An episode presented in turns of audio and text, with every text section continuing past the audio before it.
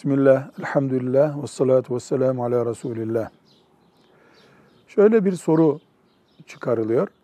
Ayşe annemize Medine'de Resulullah sallallahu aleyhi ve sellemin hanımı olduğu günlerde büyük bir iftira yapılmış deniyor. Bu iftira doğru mu? Böyle bir olay oldu mu?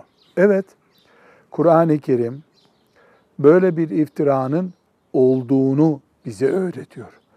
Resulullah sallallahu aleyhi ve sellemin hanımı, annemiz, Ebu Bekir'in kızı Aişe radıyallahu anhaya bir kadına yapılabilecek en çirkin iftira yapıldı. Hem de Medine'de yapıldı.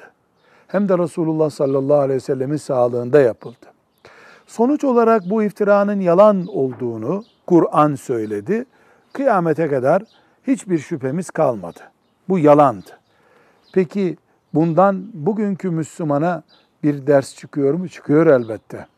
Eğer Medine'de Resulullah sallallahu aleyhi ve sellemin hanımına İslam'ın devlet olduğu bir ortamda böyle bir iftira yapılabiliyorsa dünyanın hiçbir yerinde hiçbir Müslüman kadın iftiraya karşı kendini güvende kabul etmemeli demektir.